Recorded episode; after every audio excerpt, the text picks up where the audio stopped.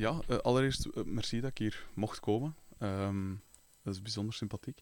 Ehm, maar gelijk dat ik daar zoiets ook al zei, ja, de- als je de meeste mensen vertelt over Mirko Banovic, dan doet dat niet trekken een belletje rinkelen. Tot als ik zeg van ja, die mens heeft met Arno gewerkt, met Arsenal gewerkt, met eh Meuris.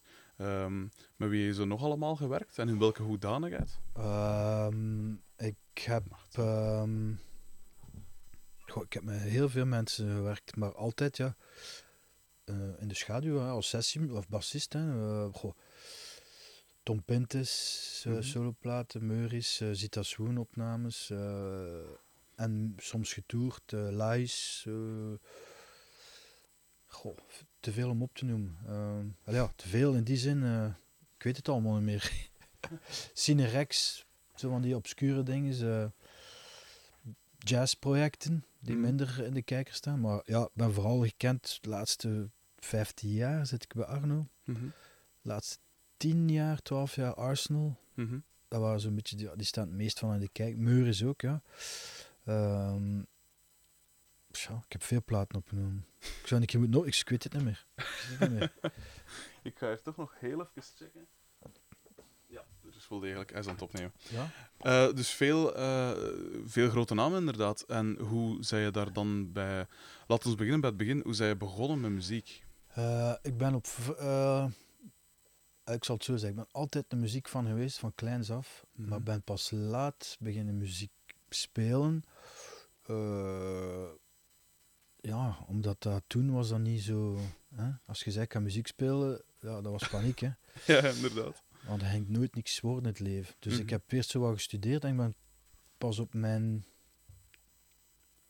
Goh, ik zou durven zeggen, mijn twintig Mhm. in het conservatorium Mhm. beland. Jazzafdeling. Ehm, zonder enige... Ik had nooit geen eh solfège gedaan.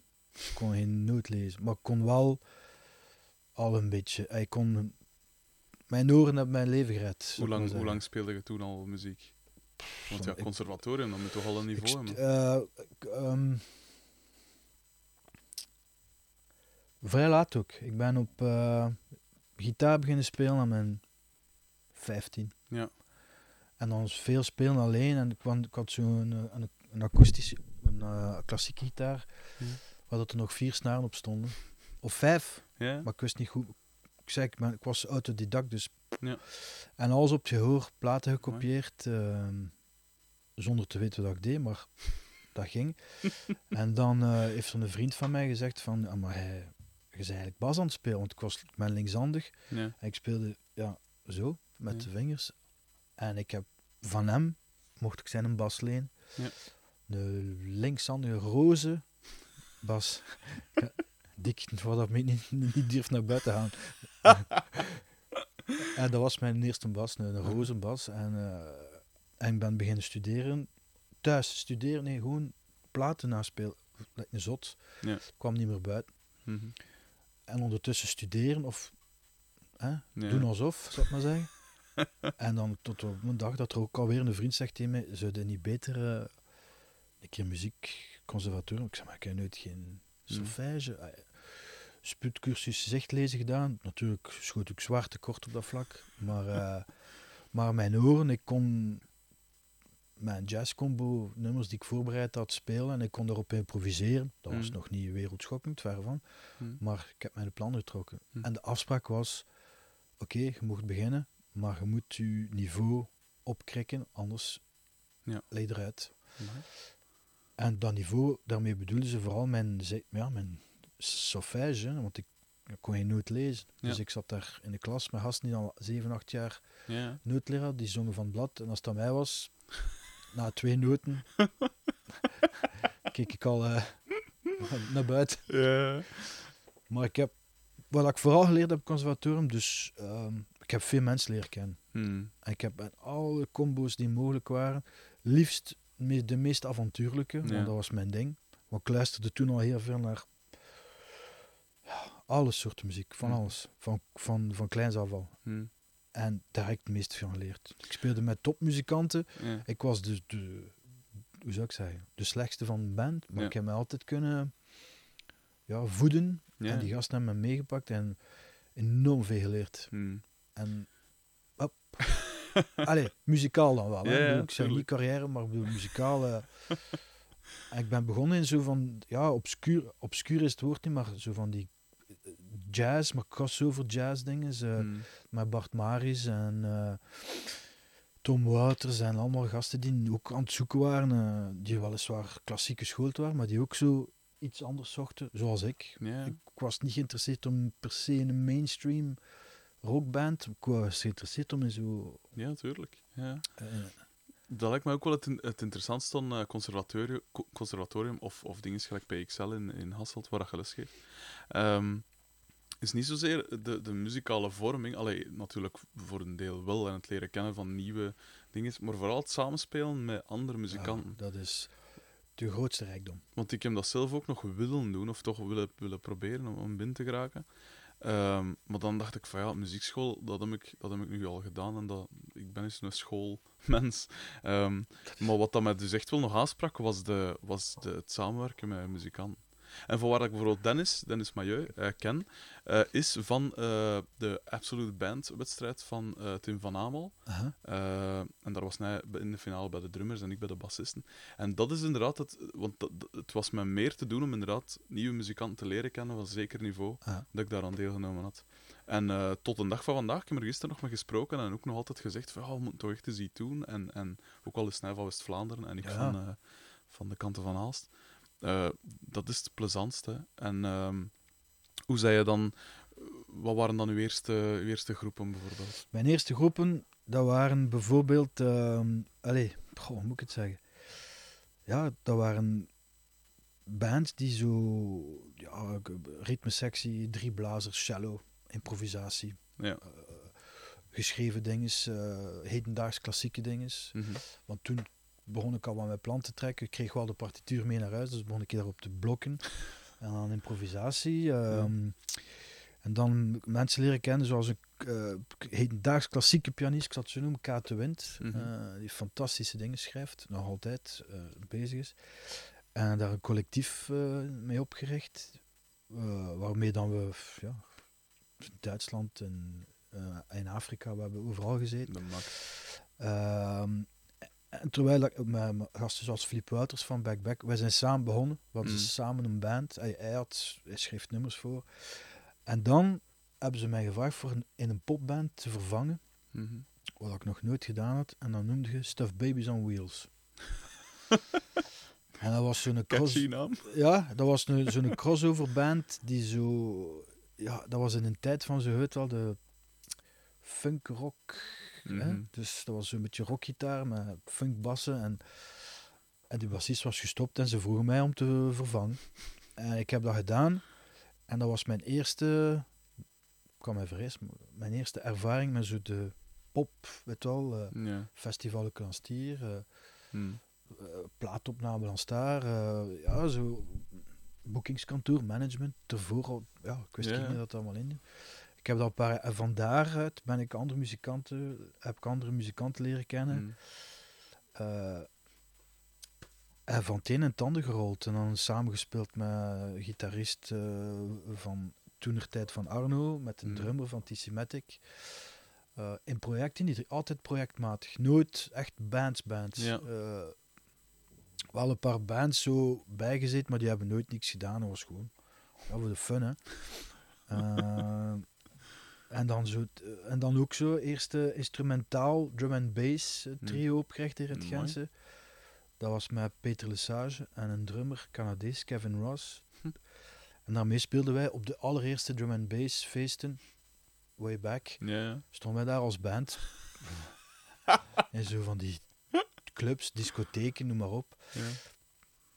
En daar ook weer mensen leren kennen. En ja, daardoor zat ik zo een beetje overal te spelen, links en rechts. Nog niks weeks, maar het was toch altijd wel iets dat op een of andere reden ja, interesse genoot. Ja. Of, ja.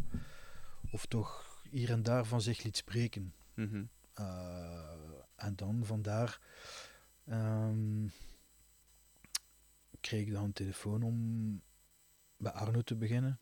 Toen zat ik nog bij andere bands. Ehm, En dan is, en dan is het vertrokken. En dan zat ik weer in een andere wereld, want dan werd ik dan gevraagd met, om eh, platen op te nemen met andere muzikanten. Onder andere met Pieter Jan de Smet, waarvan ik heel veel geleerd heb. We hebben zo, eh, dat was samen met Pieter Jan, Geoffrey, ik en Frederik van den Berg. Hebben we drie of vier platen opgenomen. Mhm. Dat was super, hè. Dat was... eh, En wat heb je dan van hem geleerd, bijvoorbeeld? Ah, wel, Pieter Jan de Smet is voor mij de, een van de meest ondergewaardeerde Mhm. singer-songwriters eh, in dit land. Punt. Die schrijft nummers, die zingt ongelooflijk, die heeft een muzikale smaak dat super breed is. Ja. En ik kwam, ja, ik leerde hem kennen, al dat is al heel lang geleden, maar ik leerde hem kennen. Ik kwam vanuit de jazz en improvisatiemuziek en Mhm. en, eh, en dan gingen we bij hem thuis eens een koffie gaan drinken en dan werd er van alles opgelegd. Bob Dylan, eh, Parliament, eh, Ja. mm, hoe noemt ze daar? eh, Edith Piaf, en ik noem maar op. Ja, Blues, het kon niet op. En, en dan werd de muziek eh, eh, uitgewisseld. eh ah, kende dat? Nee, ah, kende dat? Ah, ja, het, de Mhm. dag gelezen, had de dag gezien. En, dat was zo'n rijkdom. En dan moesten we nog beginnen repeteren. en dan begonnen we te spelen en we een fantastische, maar ik zeg nogmaals, onderwaardeerd. Zwaar Ja. ondergewaardeerd. ja. Eh, zou zeggen, iedereen check zijn platen uit. Zeker zijn laatste plaat. Hij heeft alles alleen opgenomen. Amai. En heeft zo, eh, ja, prachtige songs. Eh, Ja. Iets dat mij, dat mij, ja, smaken verschillen. Hè. Ja, tuurlijk. Maar als je, als je, dan, eh, van, als je dan zoveel diverse dingen gedaan hebt, dan vraag ik me af, wat is de vereiste om ergens bij te willen gaan spelen? Voor Eerst en vooral open-minded zijn. Mhm. En ten tweede, eh, ten tweede, eh, allee, ik wil zeggen, muzikaal meegaan in het verhaal. Dat wil, voor wil ik niet zeggen dat je daar gaat neerzetten en zegt van ja, zeg maar wat ik moet spelen, want dan, Ja. dan zit je in een andere wereld. Maar zo echt, ja, collectief samen pff, spelen. eh.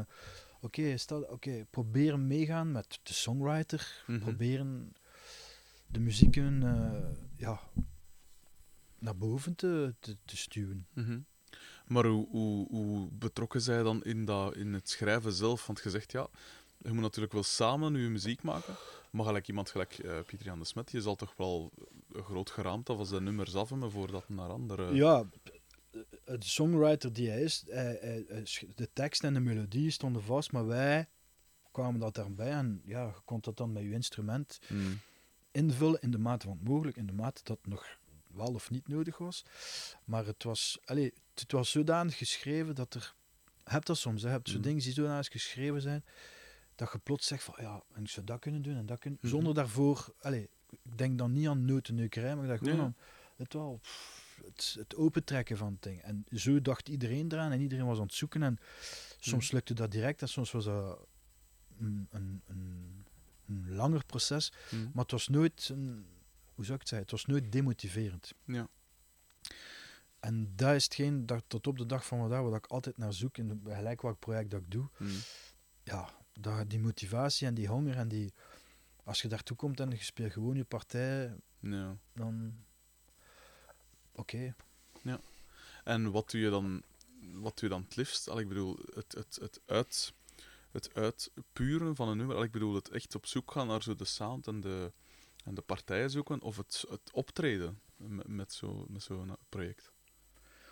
Ik, ik heb geen voorkeur. Het ding is, als je in een kot zit met verschillende mensen en je bent aan het werken aan het platen van nummers en je Hmm. bent aan het...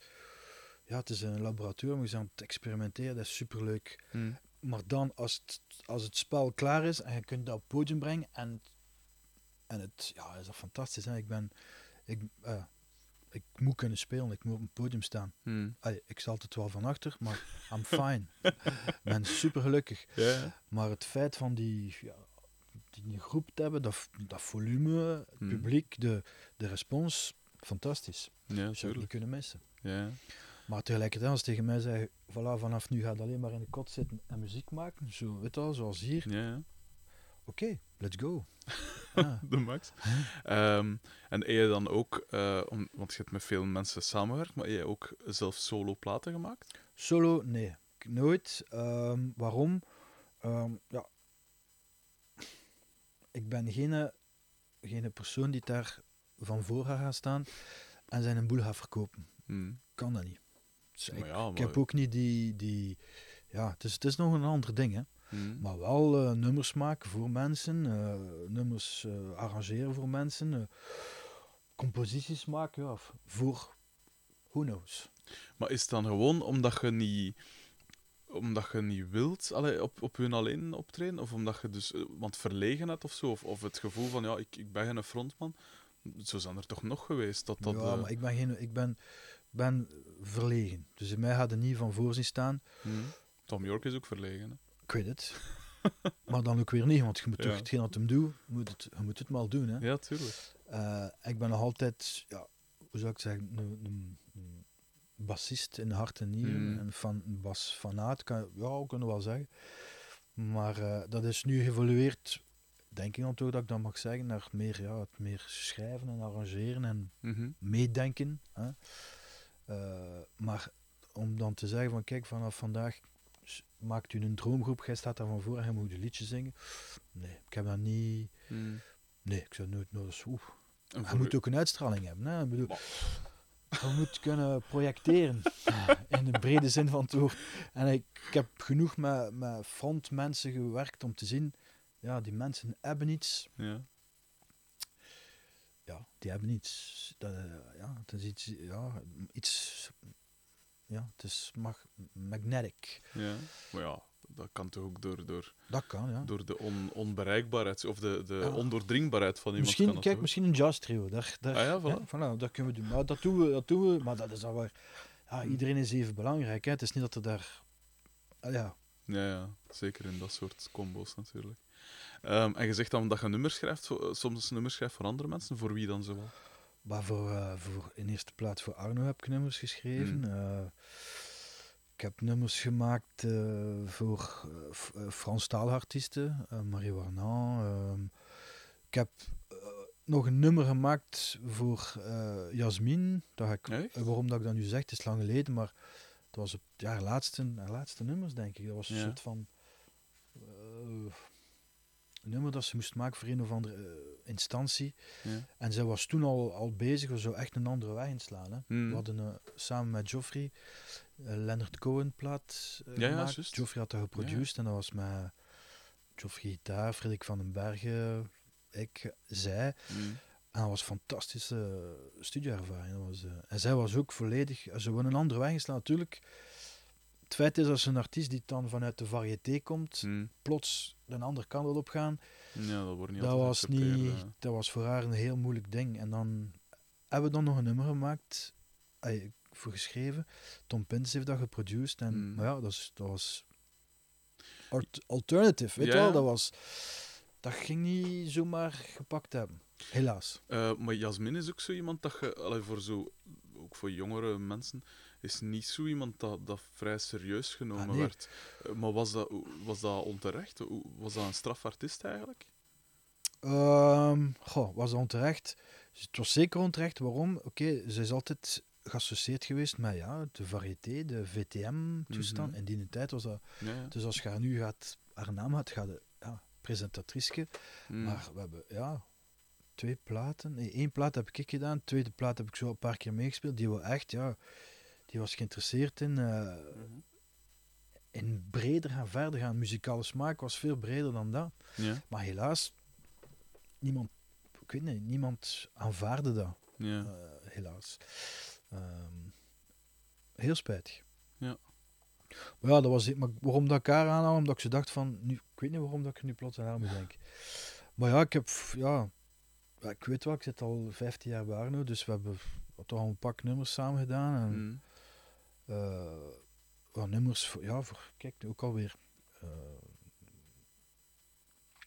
Marie... eh het is een lijst. Ik weet, ik weet niet van buiten. Shit. ik vergeet dat. Dat, daar moest ik nog aan denken, ook in Notto toen ik naar hier reed. Hoe komt een nummer van Arno tot stand? Ik neem aan dat hij de teksten levert. Ja. Of, allee, dat, dat lijkt me vrij evident. Maar qua muziek, hoe... hoe, hoe- Muziek, eh, laat ons zeggen, het vertrekt van een soort van demootje die ik of iemand anders opneem. Ja. Met een soort van harmonisch, ritmisch gegeven. Misschien een, een hint van een melodie Mhm. dat hem aanspreekt. Ja. En dan kan hij daar een tekst op maken. En dan is het vertrokken. Ja.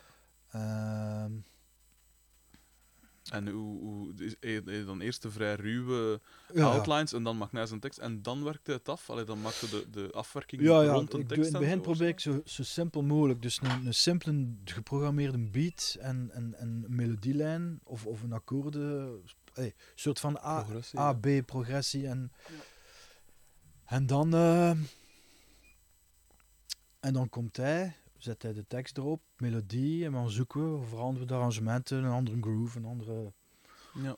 nagelang. En dan eh, gaan we de studio in. Mhm. En wordt het afgewerkt, in Ja. de meeste gevallen. Of waar we zeggen van, oh, het is toch dat niet. En dus dan, Ja. Ja. Wat voor iemand is dat eigenlijk? Want ja, we hebben daar allemaal wel een beeld van. van ja, een beetje Oh. een soort nonchalant eh, figuur dat hem precies niet. zo- dat is zo. Hoe moet ik het zeggen? Ik kan niet zeggen zonder zorgen door het leven struint, want hij heeft. Langs de kant heeft hij wel zo die air van, van dat leven wat op hem weegt of zo. Ik weet niet waarom. Ja. Maar dat is, een heel, dat is natuurlijk een heel opvallend figuur. Maar is hoe, hoe is hij? Hoe is een. Het is een opvallend figuur, maar eh, ik moet ik het zeggen, ik werk er heel graag mee, want anders Mm. zou ik er nog altijd niet bij. Hey, zou ik er- 15 Ja. jaar, ja. Het is iemand, vooral wat dat er mij aansprak, is eh, als je op een podium staat met hem, Hmm. is de intensiteit, de, de kracht die daarvan uitgaat. Mhm.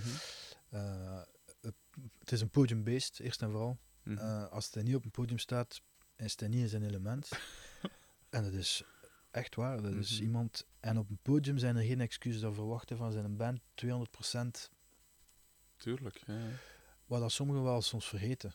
Ja, toch? En hij vergeet dat niet, want als hij dat niet voelt van zijn band, dan is het. eh, en ik heb dat geleerd, en ik zeg dat tegen iedereen: je hebt gestaan op podium voor een uur, een uur en een half, dan moet je alles geven. Ja.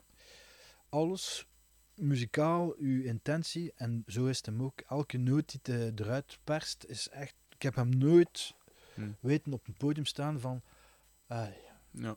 nooit. dat is een soort van. Eigenlijk een soort van honger. Mhm. En aan zo'n, hij is nu al 65, dan kan ik maar zeggen, je moet het maar doen. maar ik ken er anderen die veel, veel jonger zijn en Ja. wat je na het af van het optreden, zelfs als muzikant, zijn hem al kwijt van, oké, whatever, als het Ja. maar voorbij is. En dat vind ik, dat is hetgeen dat mij aantrekt aan Arno.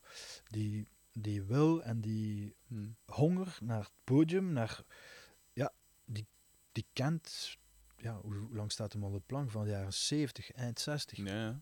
Het is iemand like Roland. Dat zijn mensen die, die zijn zo opgegroeid van podium tot podium, van studio tot studio, van tournee tot tournee, Ja. in de hoop dat het nooit stopt. ja, tuurlijk. Dat is een droom ook. Hè. Eh, dat is een droom van iedereen en dat Mhm. is, eh, ah, dat is het ultieme luxe. Soms is, soms is dat leuk, soms is dat wel hard, maar, maar als, je, als je er achteraf naar kijkt, dan is zoiets van, ja, het is gewoon luxe. Mhm. Hoe bekend is daar nou eigenlijk in Frankrijk? Want ja, ik, Wa- in hij is wel bekend, maar... maar is bekend. Het is niemand die bijvoorbeeld eh, in Frankrijk een, hoe zou ik het zeggen, een, een zeniet gaat vullen met Ja. 10, 12.000 man. Maar het is wel iemand die al elke tournee die we doen, Hm. zijn in zalen, eh, ja, ik kan maar zeggen, capaciteit eh, ja, 1500 tot, Ja, of kleiner of groter. Zo theaterzalen. Mhm. En dat verkoopt uit. En dat heeft zijn een trouw publiek. Ja, dus je ja. weet sowieso, ah ja, ja dat, dat, dat marcheert. Dat is iemand, een personage die de Fransen aanspreekt, Hm. textueel die de Fransen van een bepaalde generatie ook aanspreekt. Ja. Ehm, want in Frankrijk is het eerst de tekst Ja. en dan de muziek. Het is ook zo gemixt. ja. Stem hier en de muziek ergens Van achter. In de achterkeuken.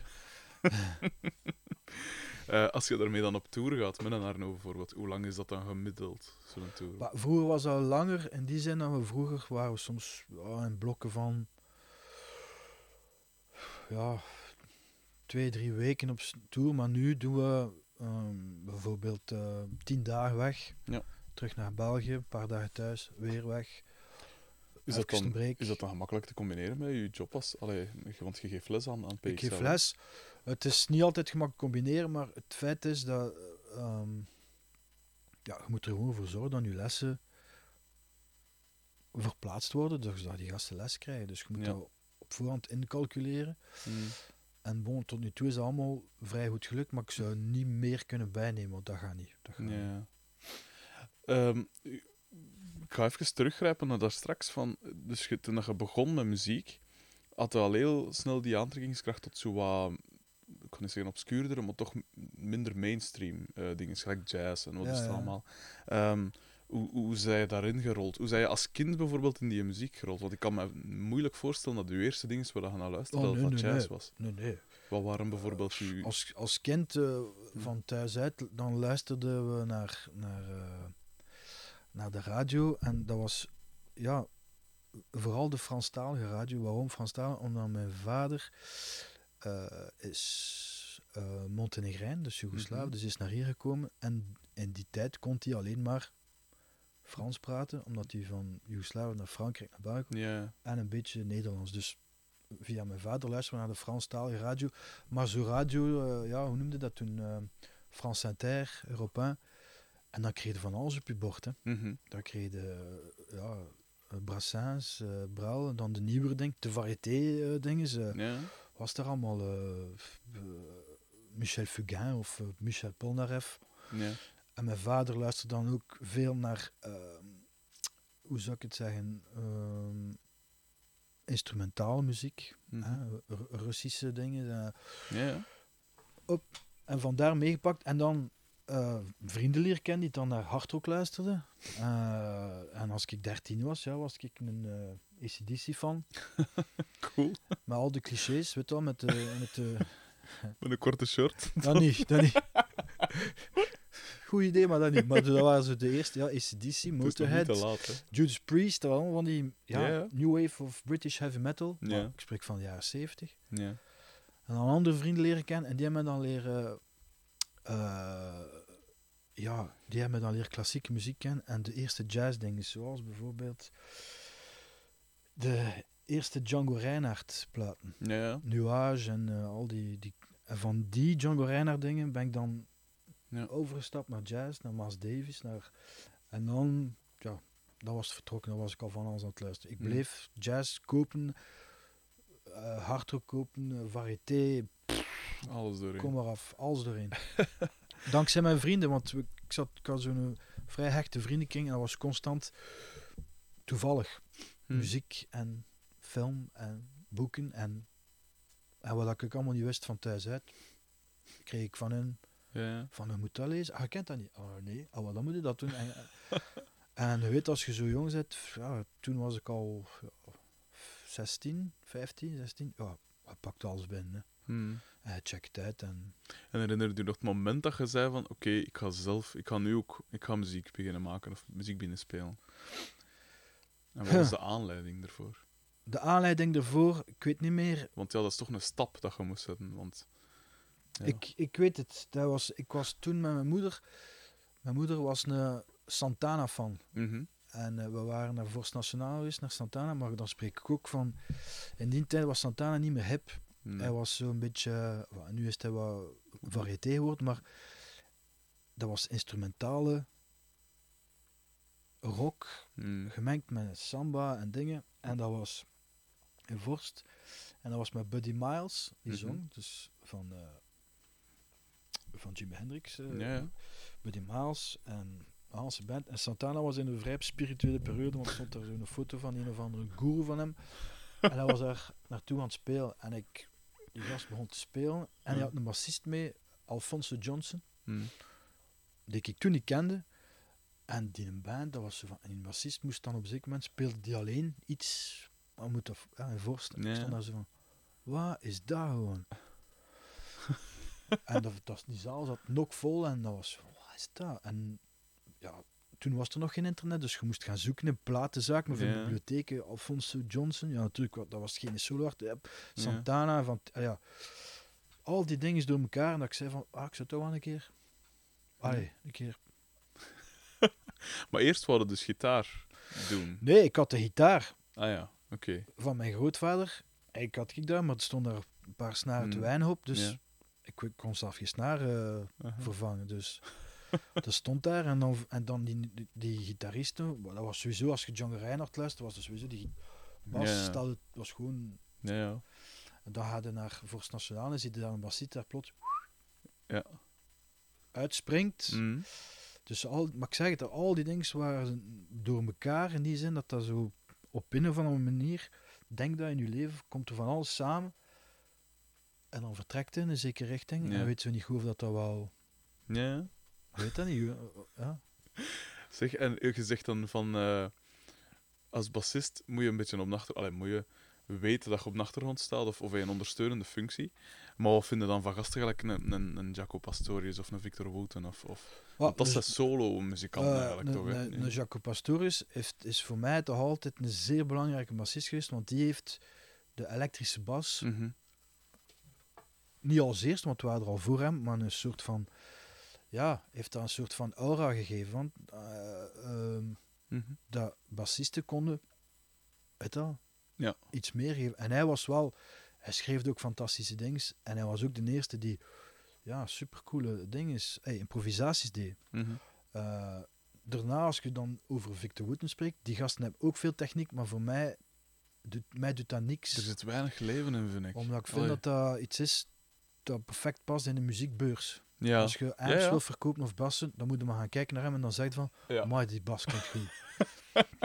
maar voor mij dat geen muziek. Nee. Want die teren op zo van die jazz-funk, en dan nog Mhm. een beetje goedkoop, dat doet mij niks. En op vingervlugheid en zo. Ja, gewoon zo snel Maar mogelijk. pas op. Pasteur zat dat ook, maar bij hem, als die een solo deed, dat was echt zo Ja. ah, vuil.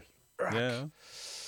Die composities waren niet, hij heeft zo platen opgenomen, alleen maar met, met steel drums. Je hoort daar geen bas op, dat was compleet, dat is geweigerd geweest door de plaatfirma. Dat was het acht nummers, tien nummers, steel drums. Wat een gek. En maar er waren mega composities, Ja. eh, geïnspireerd op klassieke werken. En had zoiets van, allee. Ja? Maar nu, als je zo van die bassisten Mm. Victor Wooten, ja, die nemen een bas op en, en dan heb je een basgitaar die eigenlijk klinkt als een gitaar. Ja. Speelt dat gitaar.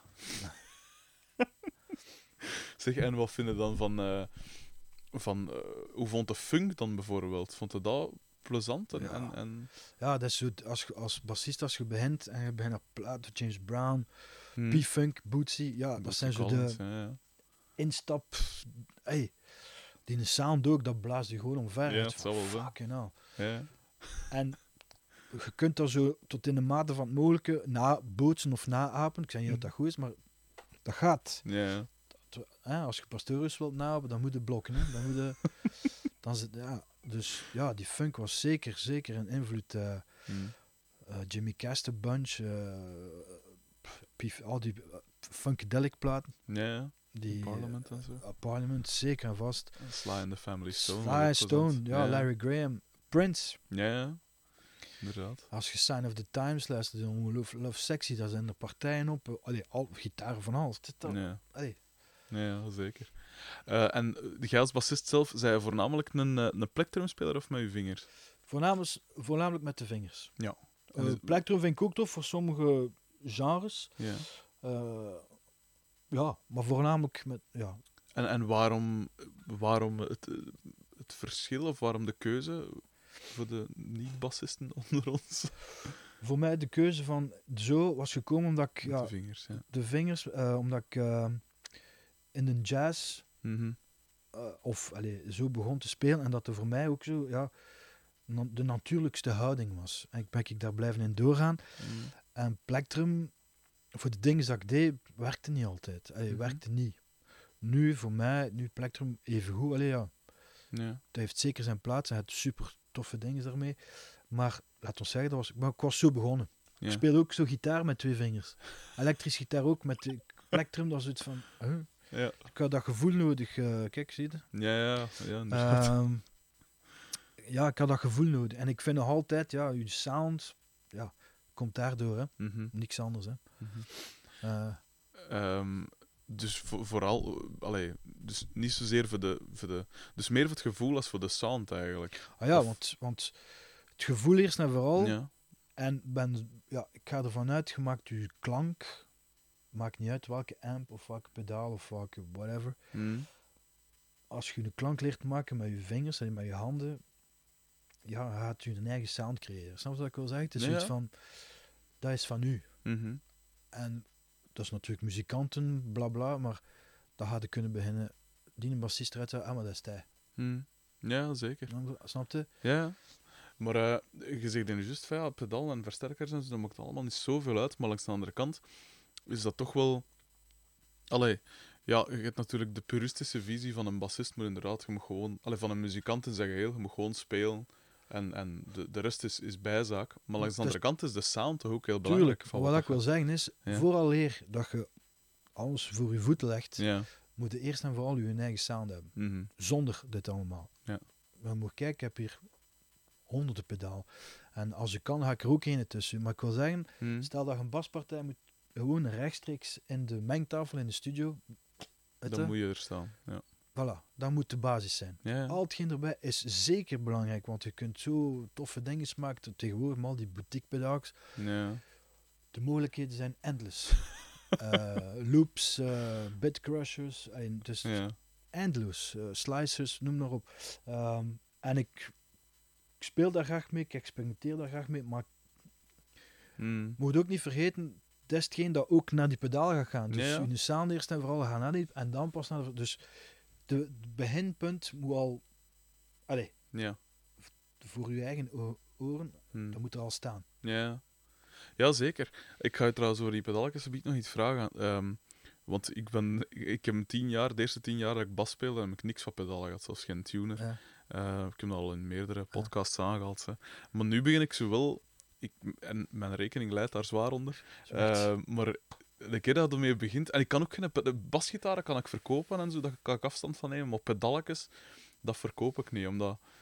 Dat is een tof dingetje sowieso, maar dat brengt natuurlijk ook niet, niks meer op als je dat verkoopt. Nee. En ik pijs dat van, ja, altijd dan gewoon. Ehm, maar gelijk van de week heb ik nu bijvoorbeeld een, een oude...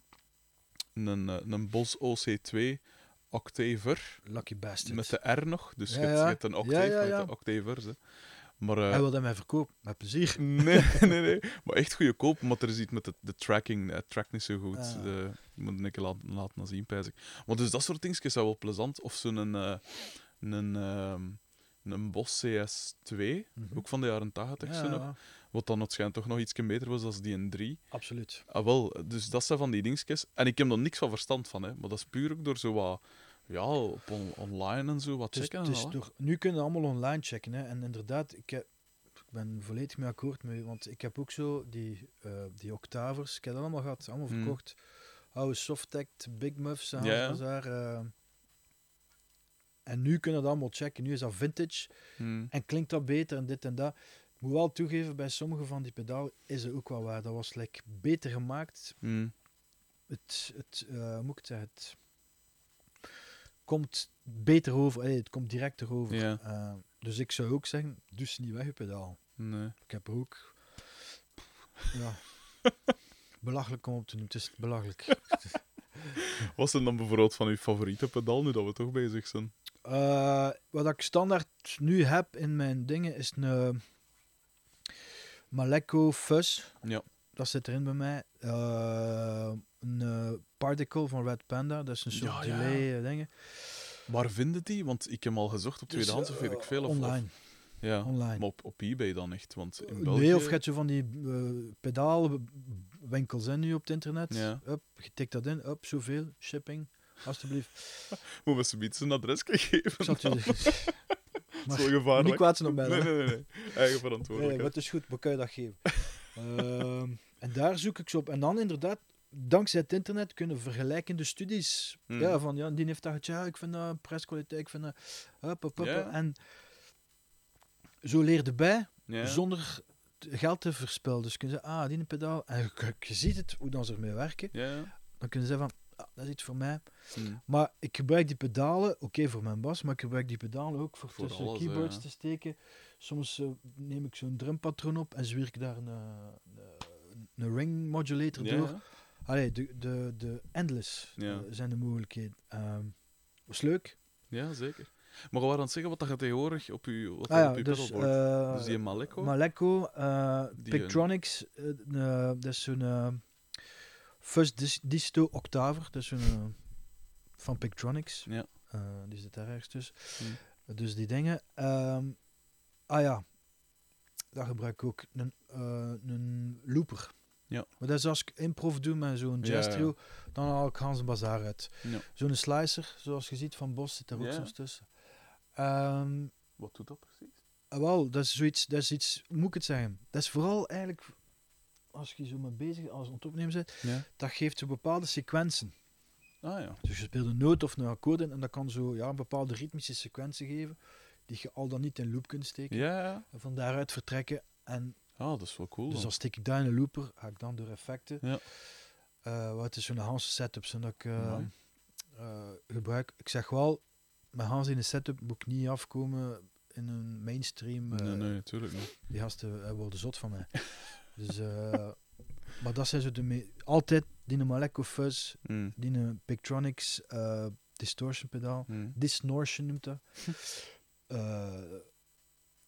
Met een red eh, particle, Ja. ehm, looper. Dat zijn zo de standaard dingen.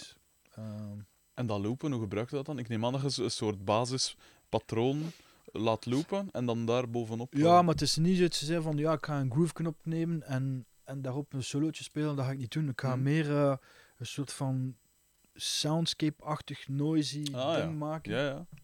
Die kan doorlopen, die zo wat abstracter is. Waar ik dan Ah, op zo, ja. een groove speel of, eh, of, of nog iets, of ah ja, dan met een drummer. Mm. Ehm, maar het is niet zo van, we gaan een groove spelen en we gaan een melodietje en een tegenmelodie en Ja, dat ga ja. doen. Ah, Dat, ja. vind ik dat, dat is allemaal gedaan geweest. Tuurlijk, ja. Dat is een beetje, ah ja, het zijn er anderen en beter die het doen. Dus.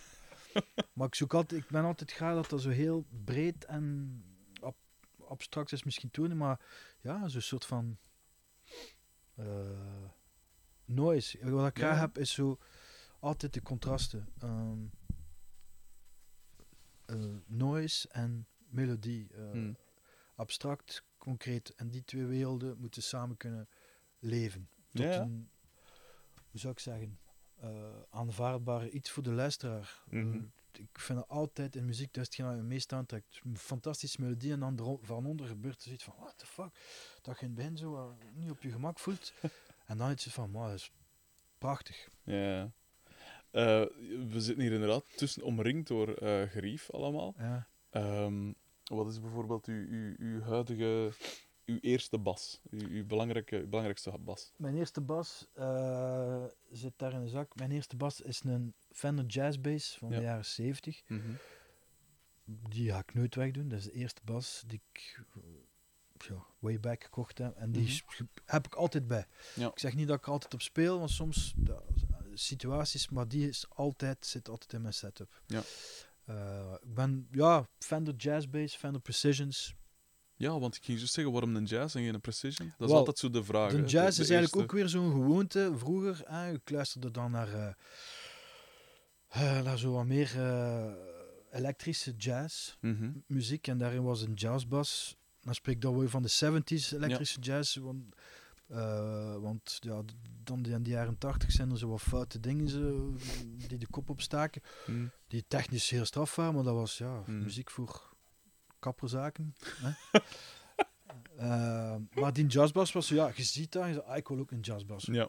Zonder, hè, dat is uw Hmm. eerste. Maar bon, ga ik eraan gewoon en dat ga je Hans je leven mee. Ja. Maar Precision, ja, als je dan achter luistert naar eh, Motown en ehm, Willie Weeks en al die gasten, dat zijn Precision, de eerste New Wave bassen. Allee, voor mij dan toch, een- dat was Plectrum en Precision bassen. Mhm. Dan gaan we dan verder naar de meer gesofisticeerde dingen. Japan, dat was al, ja, Ja, ja. fretless bas, nou weet ik allemaal wat dat was. Dus, maar ja, ik zou zeggen, eh begin met een Fender, je kunt er niks mee verkeerd doen. Nee. En wat is voor de, voor de leken, wat is nu het belangrijkste verschil tussen een jazz en een precision? De pick-ups, hè. Mhm. Dus eh, dat is het verschil. Voor het beginnen, het dan een Ja. andere sound. Een jazz bas gaat iets een meer eh romerige sound hebben. Ietske, ik vind altijd iets allrounder. Terwijl ja. Voor mij een precision heeft iets bruter. Vind ik toch, what you see is what you get. Bang. Ja. Voilà. Ja. Ik vind dat een fantastisch instrument. Gewoon volume en toon. Meer moet er dan niet zijn. Equalizer. Ik heb hier ook bassen, maar equalizer. Maar ik heb zoiets van, wat moet ik daarmee doen? Ja, natuurlijk. Dus, Ik heb ook, eh, wel, ik heb nu toevallig een Fender Jazz te koop staan, een, een FSR, waar dat er allemaal 150 van gemokt zijn of zoiets. Een handstained. Ja, ja, ja. Prachtig instrument, maar het is minder mijn, mijn dingen. En nu grijp ik terug naar een dat ik al had, een, Fen- een Fender Jazz Bass Special. Dus een eh, body van een, eh, van een Precision is dat, Ja. de nek van een Jazz, wat dat ja, ja, gemakkelijk is natuurlijk. Ja.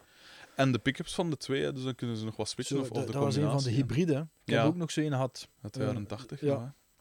Eh, een heel goed basken eigenlijk. En ik heb die, dat was altijd mijn reservebas. Maar nu onlangs was ik, dacht ik van kom, ik ga ze toch nog eens vergelijken en ik zien. En, en, en ik dacht van fuck jong, ik zit hier al een hele tijd op de verkeerde te spelen. Maar nee, maar het ding is, eerst en vooral... Voor wat dat ik wil natuurlijk. Hè. Ja, Want het is dat. Dat Ja. ik juist zeggen. Wat wilde, hoe wilde dat je bas klinkt? Je Mm. moet denk ik in je kop al een bepaalde sound hebben of een visie. Ik spreek gewoon van je instrument Ja. om te zeggen van kijk, dat past bij mij. mm, Dat ga, ga ik aan de muziek geven. mm, Achteraf bekeken, als dat marcheert met, een met een Dan Electro of, of met een Ibanez, who cares, als het, als het maar... Het, hè? ja. Ik ben niet zo'n, hoe zou ik zeggen, een snop die zegt van, ja, voor Nee. mij alleen maar jazz. Of, het was gewoon, gewoon een gewoonte. Als ik een bas vind die goed ligt Mm. en, wat en it does the job. Voilà, dat is Ja. dat. Ja, ik had onlangs ook een, eh, dat zullen we waarschijnlijk ook wel kennen, zo'n Dan Armstrong, zo'n Ja. een doorzichtige. Fantastisch schoon. En ik, eh, heb ik onlangs gekocht ook. Maar ook weer zo met gedacht van, eh, allee, die klonk heel tof. eh, maar doorgaans stak ik in drop D en ik pijs dat zo'n fixed bridge, was, dus ik pijs dat dat eigenlijk niet ideaal is daarvoor. Dus ga ik gewoon die weer in. Ja, want als je een drop. D gaat, moet je echt wel zoiets hebben dat niet te veel klettert. Nee, dat inderdaad. je zo die, die evenheid in sound kunt Ja. behouden. En vooral heel belangrijk, dat moet, vind ik, ik moet je nooit vergeten als bassist, definitie. Ja, ja, zeker. Dat dat niet zo'n low-end rumble is, zo'n oh. Ja, ja. Dat is niks dat mij meer irriteert. Want je hebt, daar, je hebt daar twee verschillende pick-ups voor, dat je zo heel gemakkelijk in, in en uitschuiven. En ik gebruik meer zo de bright bass. Voor voilà. de deep bass is wel gemakkelijk, maar dat is inderdaad, gelijk dat je zegt, trek veel, ik kan niet zeggen modder, want het is wel nog relatief gedefinieerd, maar, maar het is toch zompiger, hè? Ja, ja. Die, die deep En, en, dingen. en, en je moet altijd gaan, vind ik, voor, voor definitie. Ja. En een instrument hebben die dat kan geven. Hmm, Die dat kan, als hij erachter meer subby wil doen klinken, fijn. hmm. Maar subby eraf halen, Hoe kies jij als je een bas koopt?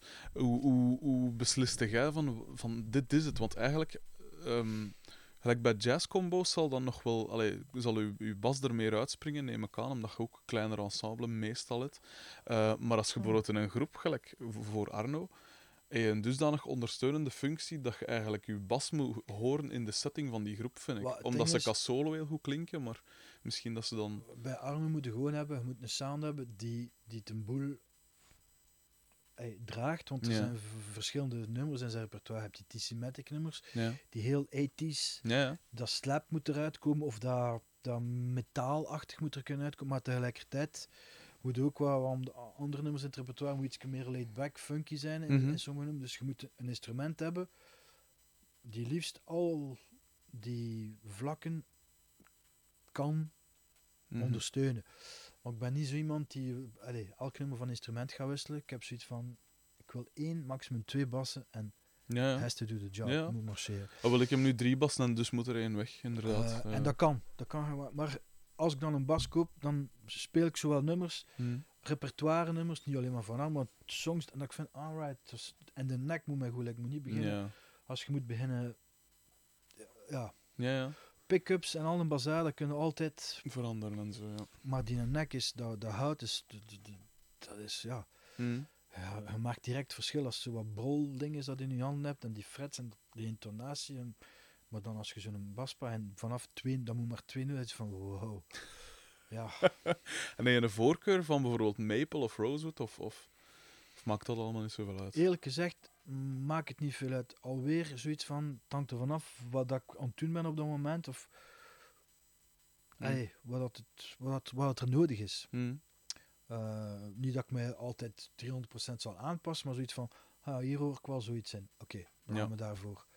Ja, en Eh. hoe zit dat met fretless bijvoorbeeld? Ik heb nog nooit op een fretless gespeeld. Ah, fretless is fantastisch. Dat is nu, laten we zeggen, ik vind dat een fantastisch instrument. Ja. Ook kleur, maar ook alweer, je hebt fantastische fretless instrumentisten. Het McCarn van Japan, die Ja. overleden is, dat was fantastische klank. Pastorius, dat was een fantastische klank. ja. Maar daarna kreeg je zo in de jaren 80 zo fretless met veel chorus op. Hm. Dat kreeg zo'n soort van oeh. Dus als je, dat, als je een fretless uithaalt, dan is oh nee, je had toch geen fretless spelen. Maar nee, wees gerust, er zit geen chorus tussen. We gaan niet beginnen, wow, wow, wow, we gaan niet beginnen van die cheesy melodieën eruit. Ja. Het is veel meer dan dat. Ja? Eh, dus nee, fretless is zeker. Je kunt daar een soort van zingerige toon in hebben, Mm. maar daarvoor moet je niet, omdat je een fretless hebt, constant voorbij het twaalfde fret melodie Nee, gaan eruit knijpen.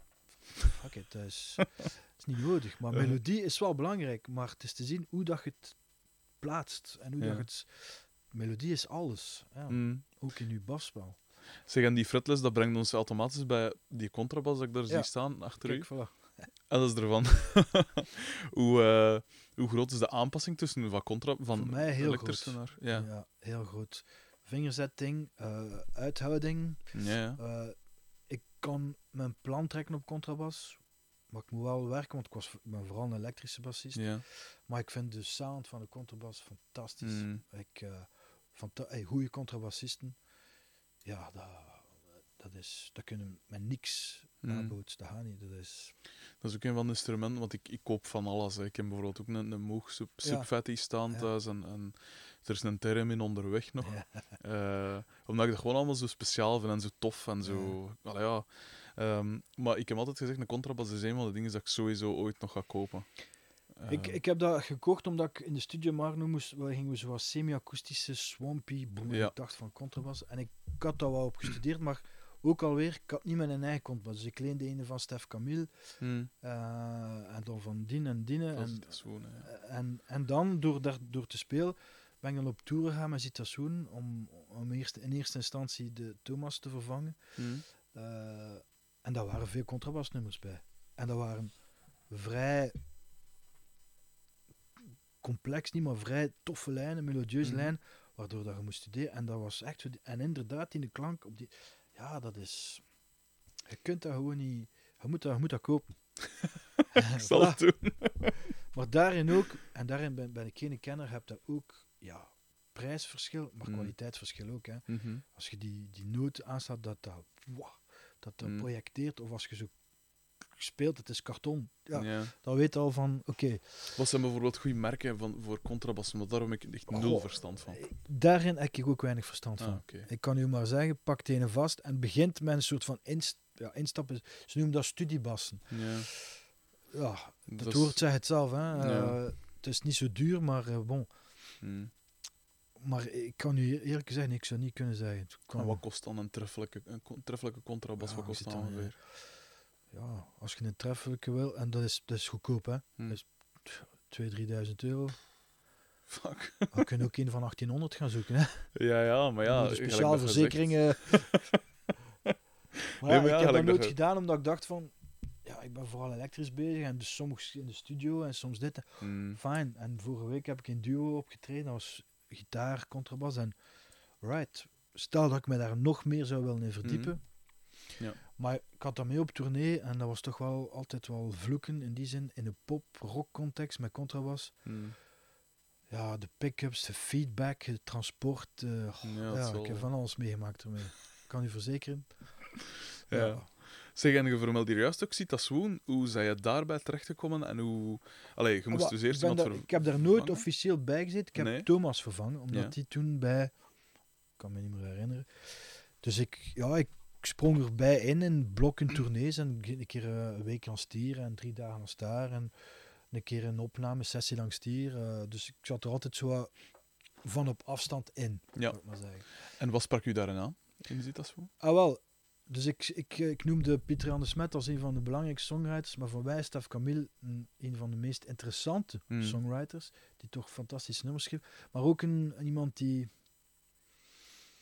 eh, ja, de songs op een speciale manier kan, ja, Ja, kan aanbrengen en die op een podium ook fantastisch, fantastische stem, fantastische verschijning. Ik heb Mhm. dat van dichtbij kunnen meemaken, dus dat is voor mij ook iemand die, ja, dat ik heel, eh, heel veel respecteer. Mhm. Als songwriter, als muzikant. Mhm. eh, en ook zijn muzikale smaak is zo breed. Hè. We k- we konden uren over muziek spelen. Ik ken al, ja, weet je dat? Ah, pff, ja. Weet je? En hij gaat niet, voor de, voor, hij gaat niet, voor, eh, hij gaat niet gaan voor het gemak. Hij gaat niet zeggen, oh, het is goed. Nee, dat moet. Ja, ja, perfectionist. Dat gaat van jazz naar blues, naar wereldmuziek, naar pop, naar het funk, naar disco. Dat is breed. Ja. En hij is altijd wel smaakvol. Ik zeg niet dat... het is nooit niet kopie. Het is niet, oh, we gaan een funkje doen. Oeh. nee, Mm, Het zit er wat in, maar dingen. het is... Ja, dat is en dat vind ik... En dat, is hebben het we met, gasten like Pieter Jan Smet, Stef Camille, dat zijn... Ja, ja dat zijn... eh, hoe moet ik het zeggen? Je kunt dat bijna architecten noemen, hè? Ja, ja. ja, een invloed van hier. En dat vind ik inderdaad ook altijd het belangrijkste als je. Like soms vragen andere muziek, alle jongere gasten dan meestal vragen me soms eens om een keer te luisteren naar een nummer je zult eh, ongetwijfeld wel Ja. kennen.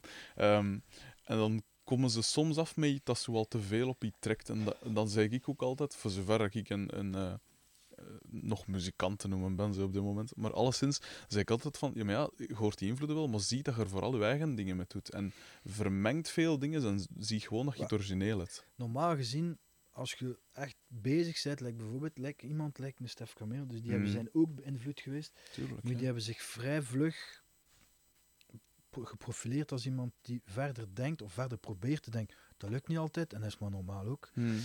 Eh, dus vandaar dat het altijd wat minder toegankelijk is. Hmm. Maar dat ze inderdaad ze zeggen tegen die jonge gasten van oké, dat trekt op dat en dat. En dat is ook normaal. Hmm. Want, allee, je weet je toch ook, hoeveel muziek krijgen we niet elke dag. En op YouTube, we, we kunnen, hey, Ja, we worden, on, we worden beïnvloed. Punt aan de lijn. sowieso. We Ja. gaan die pedaal kopen, dat dat trekt op dat dienen, we gaan die. ja. En dan, en wie, wat gaat het verschil maken? Diegene die gaat zeggen van, oh, oh, wacht een keer, Hmm. dat is allemaal goed en wel, maar ik ben er niet content mee, ik wil verder gaan. Ja. Voilà. Of die die voor het gemak gaat zeggen van, weet je, dat is het wordt op de radio gespeeld, Hmm. nobody got hurt, dus waarom? Hè? Dus ja, we gaan tuurlijk. verder. Ja. Dat is, dat is een andere approach. eh ah ja, je hoort dat genoeg op de radio. hè. Mm. Copy-paste en ja, oké. Hmm. Ik, toen ik hier binnenkwam, zag ik, eh, was ik direct naar uw boekenkast hier ook gegaan. En eh, er staan hier natuurlijk ook tonnen cd's. Maar hoe belangrijk zijn ehm, dat soort invloeden, gelijk, dus niet muzikale invloed, maar films of boeken, zijn die in uw, in uw muzikantschap? ik bedoel, in uw Eh, meer schrijven meer. of in uw... Qua Meer en sfeer, meer. qua- Waarom? Eh, eh, vroeger was het muziek. Hmm. Hè? Beetje Mhm. oogkleppen en muziek, muziek en die plaat en die plaat en die plaat. Omdraaien, omdraaien, omdraaien. Nu doen we het nog altijd, maar nu is het, ja, literatuur eh, is een heel grote inspiratiebron. Ja. Niet, ik ga nooit schrijven, hè, jamais. maar eh, ja, verhalen, eh, indrukken, ja, ja. moods. Sferen, ja. En, en dan plots van, hey, literatuur, maar ook kunst in de zin van, ja, schilderkunst. ja. En dus ik ben nu wat biografieën van, van kunstenaars aan het lezen. Van, goh, ja, dat was toch ook. Het is totaal een andere vorm of hetgeen dat wij doen. Hè. Het heeft Ja. niks mee te maken. Eh, maar dat ook heeft bepaalde dingen doorstaan. En Hmm. ik vind ook, ze zijn nu op het punt gekomen dat we back in time gaan, zoals met muziek. Ja. En je misschien zeggen, ja, maar is er dan geen evolutie meer? Weet je, we hebben op een korte tijd al heel veel uitgevonden. Hè? en er is al heel veel gedaan. Ja. En om nu iets nieuws te doen komen, Hmm. ja, het is te open. Ja. Het zal toch van een paar generaties later moeten komen. Denk ik. Nu, is het, nu is het allemaal wel sympathiek, maar er zit geen, er zit geen gevaar meer in. ja. En ik wil niet klinken, want ik behoor daartoe. Hè, dus ik kan zeker niet mijn eigen... Ik zit daar ook in, hè, maar als je al eerlijk zit met jezelf, is het is allemaal wel harmless art. ja. Het is niet dat... Hmm. niets dat plotseling. al ja, stel je voor in, in Brazilië, als de, in de, in de 60s, als de, de Tropicalia movement opkwam, dat dat een revolutie was. Die gasten in een bak vlogen omdat ze andere muziek en andere teksten deden. Dat gaan we niet meer meemaken, vrees ik. Toen zei Pussy Riot in Rusland. zei maar ja. Pussy Riot, Ja. maar dat is ook weer een ander statement. Ja, tuurlijk. Maar ook Zo. een belangrijke statement. Ja. Maar- En Ja. dat is ook in de, in de kunst, voor zover dat ik het ken. En Mm. anders gaan, ja, maar heb dat, heb dat. Waarschijnlijk. Je hebt altijd de andere dingen. Hè, maar eh, maar Mhm. het inspireert mij meer en meer. Mm. eh, literatuur, kunst. eh. ik ben er altijd mee bezig geweest, maar ik heb nooit in het begin de connectie gelegd. Het was altijd zo Ja, in vakjes, denk ik. ja, ja. Ja, dom ik- dat je kunt zijn, natuurlijk. Toen dat ik begon, toen dat ik begon, dat was dan punkrock, dan was dat ook van, ja, maar ehm, qua je praat dan met je medemuzikant, ja, welke sfeer, welke dingen willen we, dan verwijs dan nog groepen en wat is het allemaal. Maar nu, de laatste tijd, valt me nu pas op hè, dat ik nu meer naar bijvoorbeeld, eh, onlangs was ik met een van mijn nieuwe gitaristen aan het praten. En ik zei van, ja, maar ik wil zo muziek maken, dat, dat past bij 2001 A Space Odyssey. Dus dat je echt nog een, en dan nog een hele rare film begint te verwijzen van sfeer. Of, eh, en het valt mij ook altijd op, gelijk de verwevenheid tussen muziek en beeld is er altijd wel geweest, omdat je, je hebt je artwork van je plaat of van een Ja, clip ja, of ja, weet ik veel. Dat is altijd belangrijk geweest.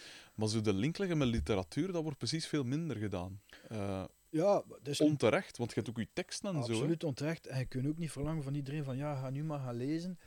Eh, want niet iedereen, ja. Nee, je- ja. Weet je? Want ook als je leest, worden in een bepaalde ding geleid. Weet wel? Het is Mm. niet dat de, zoals in muziek, weet je wel, je vrijheid is endless. Nee, ja. Je kunt er gelijk wat bij interpreteren. Maar als je leest, worden in een bepaalde richting geduwd. Ja, ja. En die richting, maar soms als je in die richting zit, komt een bepaalde punt die zegt van, ah, ja, shit, ja. Ja, dat geeft je dan idee voor iets anders. zeker. Eh, dus de abstracte muzikale gevoel Mm. wordt op een bepaalde manier gekanaliseerd in dat eh, literair gedoe. Hè, snap je? Dus Ja, nu die wissel, enfin, de laatste jaren die wisselwerking. Het is ook omdat ik veel op tournee ben. Hè. Dus je pakt een boek, Mm. je begint te lezen en het is hij weg. Of soms leg je hem gewoon dicht van, oh fuck, it, bullshit. Dus Ja, eh, je hebt die vrijheid. Zeker. Het is, het is ongelooflijk. Ja, Eh, iets volledig anders nu. Ehm, ik moest er daar subiet al aan denken toen we over plektrums en, eh, Ja. en vingers bezig waren. Maar hoe zit dat met slappen bijvoorbeeld? Ja. Was zijn bijvoorbeeld, omdat je geeft dus ook basles, Ja. daarom dat ik het ook vraag, soms komt er dan ook een keer een jonge gast naar mij en zegt van ja, hoe, hoe kun, je, kun je slappen en Ja. pullen en wat is dat? Maar ik zeg ja, ik, ik kan dat wel, de basics, Mhm. want ik, heb dat ook, ik ben vooral een plektrumspeler. Ja. Ehm, maar wat zijn bijvoorbeeld een aantal tips dat je gasten kunt geven over bijvoorbeeld eh, slappen en? Maar, eh, slapping en popping is eigenlijk dus de begintechniek. Dus het- Mhm. het is eigenlijk vrij simpel. Je moet je duim en dat beentje van je duim gebruiken en je wijsvinger en Ja. dat. En je duim in het begin moet je voorstellen is een bassdrum en dat is je snare. Je. En je doet in het begin octaafoefening.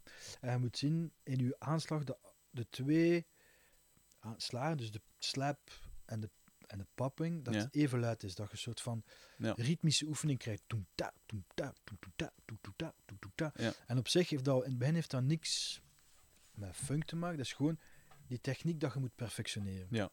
En dan beginnen er anders dingen bij te steken. Triplets en, en ghost notes en Ja, wat is er allemaal tegenwoordig dat er allemaal bij is. Maar de begintechniek, en als je daar goed wilt in worden, is het like bodybuilding, moet je alle dagen doen. Eh, de begintechniek, er is niks muzikaals aan. De begintechniek. Maar dan moet je toch een beetje ritmegevoel hebben en een soort van feel, want je hebt veel mensen die slapen, maar dat swingt voor geen meter. Ja. Dat is zo, ja. Waarom? Omdat zo aspecten van de muziek, zoals eh slapping of nog technieken, je kunt dat studeren lijkt een zot en dat kunnen, Mm. maar dan moet het, Ja. moet het oftewel eindigt op muziekbeurs en verkoopt de bassen, ja. Maar dat wil wil ervoor niet zeggen dat de funky bent, of, Nee, dat. nee. oftewel zit iemand, lijkt een Larry Graham, Ja. of lijkt een Prince, of, eh, hey, of lijkt een, die gasten die, die slaan één noot aan, bam, twee noten, en, dus, ja, en ja, het kot staat te dansen. Hè. Mm. Wat dat ik eh, toen dat ik dan. Dus toen dat ik begon. allee, ik zeg het ben altijd. Toen dat ik begon met bas was het om punkrock te spelen in die Ja. tijd. Maar natuurlijk af en toe, eh, je ziet dan een keer iemand eh, slappen en zo. Ja. En dan, dan deed ik dat ook. En dan. Eh, ja, dan doe je zo wat op, op, op het gevoel of op een tast en weet ik veel. Maar pas onlangs zag ik een filmpje ook aan iemand liggen uit dat je eigenlijk. Je duim moet eigenlijk. ehm, eh, moet eigenlijk je snaar, je snaar volgen. Dus je moet eigenlijk parallel met je snaar lopen. Of maakt dat Ja, niet zoveel duim uit? zit zo, hè. het is parallel. Ja. En de aanslag, dat komt niet van ver, het zit hem in de pols. Ja, ja. Dus je moet een even beweging krijgen. ehm, die. Hoe moet ik het zeggen? Ja, kijk, ik kan niet. Ja, het is moeilijk, hè, maar. ik kan het anders niet zeggen. Je moet. Uh-huh. Dat zal niet gestemd zijn, maar je moet bijvoorbeeld. Dat moet, Ja, dus snap je, het komt van hier. ja. ja. Als ik van dit. En, en je moet een evenheid in sound. hebben. Het is nu niet versterkt, maar. Ja, ja. Kijk, dat is een oefening. Octaven. Dus Ja. oefenden thumb, dit En, en hammer-on. Ja. Is dat iets funky? Nee. Het is gewoon uw oefening. Ja. En dan... En Ja. dan zijn wij, hè. Ja, dat zal wel. Cool. Eh, Merci. dat is ook Ehm, weer zo'n stijl die... Nu komt dat terug. Die not done was... Ja, mm, als je begon te slapen was... Oeh, ja... Wat gaat hij nu doen? maar dat zo'n connotatie waar je zag dan van Mhm. die... Ja, Oké, nee, dat is het niet. Maar ja. Ja. Ehm, ja, zet ze maar op je gemak weer. zelfs. Eh, wat dat we nog niet aangeraakt hebben, zijn versterkers. Ja. Eh, ik zie hier eh Fender dingen, ik zie hier Ampeg. Ja. waarom, waarom die dingen? Allee ja, een bassist weet, Ampeg is altijd, is altijd vrij goed gerief. Eh, Amba, ja, is een goed grief. is een, een zware lampenbak die toch in de rock Hmm, vrij standaard is. vrij standaard is. Waarom? Dus het heeft een zekere power. Ja. Eh, als je dan moderner gaat, is er misschien meer transparantie in die modernere amps, dat ik Mhm. ook gebruikt heb. Maar op een of andere manier, ook die oude Ampex, dat zijn zo van die Ja. fliptops, heeft een zekere warmte Hmm. en zo'n natural eh, grit, zo'n beetje Ja, ja. dat je weinig gaat terugvinden in, eh, in, in Mm. andere apps. Oké, ook alweer, ik zeg het, gaat je andere dingen zoeken. Heb die, het, het moet werken voor u ja. en that's it. Maakt niet uit, wat, wilde hij een Orange, wilde hij een Ampeg, een Fender. Ik, heb- ik heb daar geen... eh, het is niet om te zeggen van dat is het en dan niet. Nee, voor mij werkt dit. Ja. Ehm, en live. Ja. En in de studio, voor mij, nagelang dingen, een kleine B15 of Mhm. rechtstreeks mengpanelen. Ja. En, eh, en dat werkt ook. Zwaar. Ehm, ah, wel, ik, ik speel nu zelf een, een Orange Head. Ehm, Ook leuk. Ja, zeker. Eh, en onlangs... eh, ah, ik blijf ook altijd zo mijn ogen open houden. hè, van, want ja, als je het beter vindt, waarom zou je dan bij je andere dingen blijven? En een maat van mij verkocht een Hiwatt, Jonathan. eh, Ah, ja. een Hiwatt dingen, ook Ja. heel goed gerief en zalige klank. En ik ging vergelijken en het verschil was me zo te klein. Ze waren alle twee goed en, en, en eh, allee, ze hadden alle twee voor- en nadeel. Maar ik dacht van ja, moet ik nu die verkopen voor een miniem verschil bij een Hiwatt? moet en ik heb doen. hetzelfde, ik heb onlangs ook zo in hem een, eh een, een Ampeg, wat is dat? Een, een, een VT? SVT? Een SVT gewoon. Hè. Of een 4B. Een, het was een SVT. Ja. Ik heb ook een SVT 2 Pro gehad vroeger. Ah. Zo, dat zijn al de modernere dingen. En die heb ik verkocht om een of andere reden. Ehm, en ook, ja, dus ook weer getest en ook weer niet zoveel verschil. Eh, maar waarom, eh, of welke, welke, welke heads of welke versterkers zou jij, of wat zijn uw favoriete dingen? Want het staat hier van alles natuurlijk, maar je zult toch wel, wel... voor mijn favorieten zijn een, een goede SVT, Ja, een 70s. Ja. Nou, een bak met een eh, sturdy, bah. Ja. Eh, dat, dat gaat in rock, dat gaat in reggae, dat gaat in punk, dat Ja. gaat... Het is te zien wat je daar... Hey, kun je daar vol een bak zetten, ja, maar ehm, met een goede SVT in je collectie kun je niet veel verkeerd doen. ja. Het enigste nadeel van SVT, het is zwaar. Dus dat gesleur, en dan thuis van, please, geef me iets klein, Ja, dat ik in mijn binnenzak kan steken en het zal ook wel gaan. ja, Maar ja. dat is dan weer luid. ja tuurlijk. Eh, maar ehm, een goede SVT bij de, oude, bij de dingen, bij de, bij de klassiekers zou ik zeggen. Mhm. Een oude Orange, why not? Mhm. Ehm, en als ik bij de modernere dingen ga, dan moet ik al een keer nadenken. Wat ik tof vond, omdat er toch zo wat... Ik heb altijd gehad dat er een hem toch zo'n beetje... eh, Een beetje korrel op zit. korrel op, Ja. was zo'n Aguilar top. Ja. Maar de, de ietsje duurdere reeks. Ja, ja. Komt er toch wel... ah. ik heb dat graag. Eh, Ja. En dan voor de rest... Ik ben een heel slechte verkoper, ik. voor de rest heb ik zoiets van... pff, ja man. Mm. Ehm gaat zodanig veel merken nu. Hè. En niet elke maand komt er iets nieuws uit. Ja. Kleiner, lichter, draagbaarder. Heel aanlokkelijk. Ja. Ik heb er zo'n paar kunnen proberen om- in het buitenland. Om dan, dan gehuurde backline. En dan Ja. durf ik wel zo een keer aan neuzel doen en zeggen van... Doe maar. Met varied succes. dus soms is het iets van, wow, alright. Ja. En soms is het iets van, oh my god, waar heb ik hier waar heb ik vanaf? Uh, Ja, Ga niet gaan. ja. Bon, En waarom, waarom, eh, eh, wanneer gebruikte die een Ampeg en wanneer gebruikte bijvoorbeeld die Fender daar? die Nampeg, En welke Fender is dat? Ik zie het niet van hier. dat is een Fender Bassman 70, die Ja. gebruik ik voor opnames. Want Ah, dat, dat heeft niet veel volume, het heeft niet veel output, dat is ik wil eerlijk als gitaarversterker aanraden. Ja? Die SVT gebruik ik bij Arno, ay, Ja. bij Arsenal, bij al de, weet je, ietske. Ja, ja. eh, en daar, die Ampeg eh fliptop, Ja? dat is een 60s amp, die gebruik ik in studio. Dat is Ja.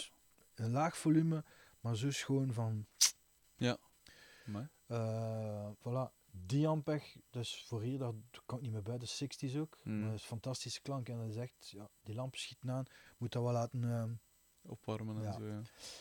En dan voor wat meer agressief, is een oude Vox Ja. AC top. eh. dat zijn allemaal dingen die je nu in de studio kunt meesleuren. Je kunt daar gitaar doorsteken, je kunt daar bas Dat moet allemaal niet. En dat heeft een, dat heeft een zekere warmte, een zekere... Mhm. Ja, een, een zekere power. Ja. Maar op tournee moet een, moet de werkpaard mee hebben. Hè. Tuurlijk, ja. ja. Camion in, camion uit. Hop, aan, uit, festival. broer, Dat moet tegen iets kunnen. Als je zoiets meepakt, Mhm. dat is zo'n probleemvraag, want ja. dat is te fragiel. Ja. En als je dan een echte werkpaard pakt, dan een Aguilar, steekt daar een flight en hup, en gebruik het tot wanneer dat niet meer, dat niet meer aan elkaar hangt. Voilà. Ehm, wat dat je er zei ook van die steeds lichter en altijd eh, kleiner. En wat is Ja. het allemaal? Ampeg heeft ook zo'n paar van die Ja. Daar staat bijvoorbeeld, ik zie daar eh, een ding staan, Ja. dat is nog vrij. dat is, dat is, vrij dat is retro. vrij nieuw, dus, Maar je hebt ook van die heel dunne zo, hè? maar dat gaat niet lang meegaan. Dat ken, ken mijn Nee. ei. Dat is wel super tof en dat is wel leuk om te zien. En wat is dat Dat precies? is een, van? gewoon een Ampeg, een, dat noemt een Micro VR. Dat is een Ja. klein dingetje, made in China. Mm. Dat is een oefenversterkertje. Ja. Het enige verschil is, dat ziet er mooi uit, maar Ja. eh ga er alsjeblieft... eh ja, that's it. Maar ik zeg bijvoorbeeld eh, Juan Alderete van de Ah, Mars ja, ja. Volta. Ja. Die zag ik in. Er staat een, vrij bekend eh Rig Rundown filmpje op, op YouTube. Ja, Dat een Hans zijn, zijn Ja. toont.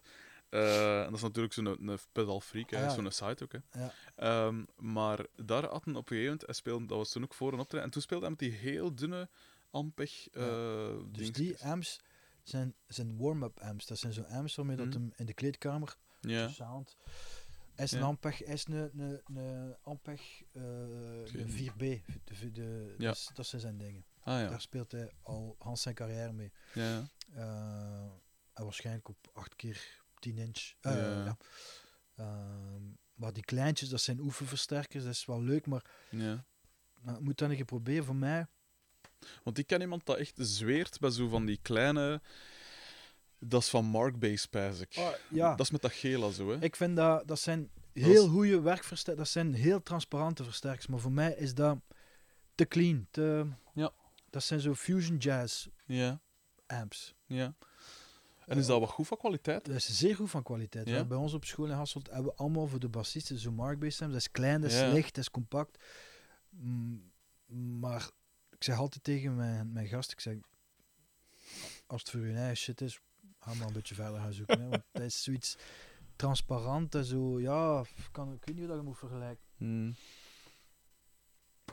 Doe maar niks. En, en eh, het verschil tussen, ik neem aan dat je een lampenfanaat zet. Ja. Eh, wat zijn de voor- en nadelen van lampen en van transistoren bijvoorbeeld? De, voor- en na- de, de nadeel van lampen, vind ik, is gewoon, dat je moet opletten, fragiliteit, Mm. eh, dat, dat als er geen los zit, dat begint Ja, je, transistor is eigenlijk gemaakt geweest om te toeren, weet je wel. Dus Ja. Rij, hop, je stikt dat aan. In principe ja. werkt dat direct. ja. Moet niet opwarmen, je moet dat direct uitzetten. Eh, dat zijn werkpaarden. Mhm. Lampen versterken, dat moet, dat moet ja, Hm. het gemakske. Als het nu een oude is, dan moet je op een bepaalde cruise snelheid komen en dan begint dat zo, oké, Ja, ja, ja. je begint dat te voelen en dat is fantastisch. Maar als het rap moet gaan, mm, Ja, als zo'n changeover beperkt is, dan... Als je zo die eerste akoestiek amps hebt, die transistorversterkers van de, wat John Paul Jones speelde, Ja, ja. daar is serieus beest ook. Hè. vo- dat is niet normaal. Ik- En van, ja, van klank, hoeveel verschil zit daar dan op? Alleen, ze zeggen altijd, nou, lampen is zo wat warmer, wat... Goh, weet je, kun je dat zo warm en zo koud doen klinken of dat je dat zelf wilt. Hè. dat zijn allemaal zo van die dingen van, ja, Ja. ja een Ampeg heeft zo dat Ja. massive ding. En zeker voor die die wat verder staat, die krijgt er allemaal in zijn gezicht. Die zal wel weten dat het een Ampeg speelt. Maar, ik, ik, allee, voor hetgeen dat ik maar weet, ik Ja. heb zoiets van aan tijd, het moet allemaal maar... Wel die, allee, ik heb ook vintage dingen, maar Hm. achteraf bekeken, hè, als je bijvoorbeeld het schoonste, eh, eh, ding is, als je bijvoorbeeld Metallica ziet spelen, Mm. een muur van amps en een bassist heeft ook een muur van ik weet niet wat. Maar in de studio neemt hij op zijn oude Ampeg op heel laag volume. Het, eh, of omgekeerd, wel, er staat er met allemaal vintage dinges, maar onder het podium staan al de... Ja, ja. Dus opletten met die fashion statements. Maar Ja. altijd wel een beetje argwanend over. Het is zoiets, ik heb zoiets van, ja. wat dat werkt voor u, Mm. voor u, voor mij. Ja. Als het werkt, als, het over, als, je, als je het kunt projecteren, als het overkomt, als het, als het voor u mooi is, Ja, maakt toch niet uit. Gelijk bijvoorbeeld zo'n Dan Armstrong. Yes, Niet ah, iedereen is daarvoor. Ah, wel ja. Ehm, wat ik ook nog wel vraag, want daar zijn we nu eh, tot nu toe vrij aan voorbij gegaan, is eh, dus bij Arsenal, hoe is hij daarbij terechtgekomen? Aha, dat is, ehm, kende de zanger Hm. John van Arsenal van toen we veel op café zaten met ons verschillende bands die Ja. niet bekend waren. Hm. En we speelden op festival, lokale dingen. En we, wa- we kennen elkaar al van goh, 17 jaar, 18 jaar was. Amai. En dan jaren later, we elkaar uit oog verloren, jaren later, een vriend van mij, die zegt van, ja, kende John nog? Ik zei, ja, ik ken hem nog. Ja. Ah, wel, hij is op zoek naar een band, muzikanten. Ik zei, Mhm. ja, voor, ja, voor, hij heeft zo'n DJ, duo, Arsenal. Toen, voor mij, vrij onbekend, maar die hadden toen al zo al een plaat uit, dacht ik, of niet? En we zijn beginnen repeteren bij die een vriend van mij, een drummer, in Mhm. zijn living, met die twee van Arsenal. Hm.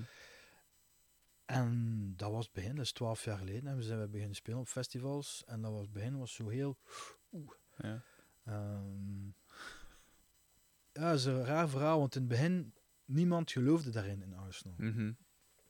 Die hadden wel wat wijze nummertjes gezien, maar ik speelde daarbij omdat ik dat leuk vond. Dat was elektronica en Ja, ja, ja. alright. En kende John en dat was iets van... Ja. Weer iets, iets nieuws, weet Ja, ik veel. tuurlijk. Maar in het begin, andere muzikanten van, ja, maar is dat niet zo eh, discotheekmuziek? Ja, nee, nee, nee, nee. Het is, het is meer dan dat.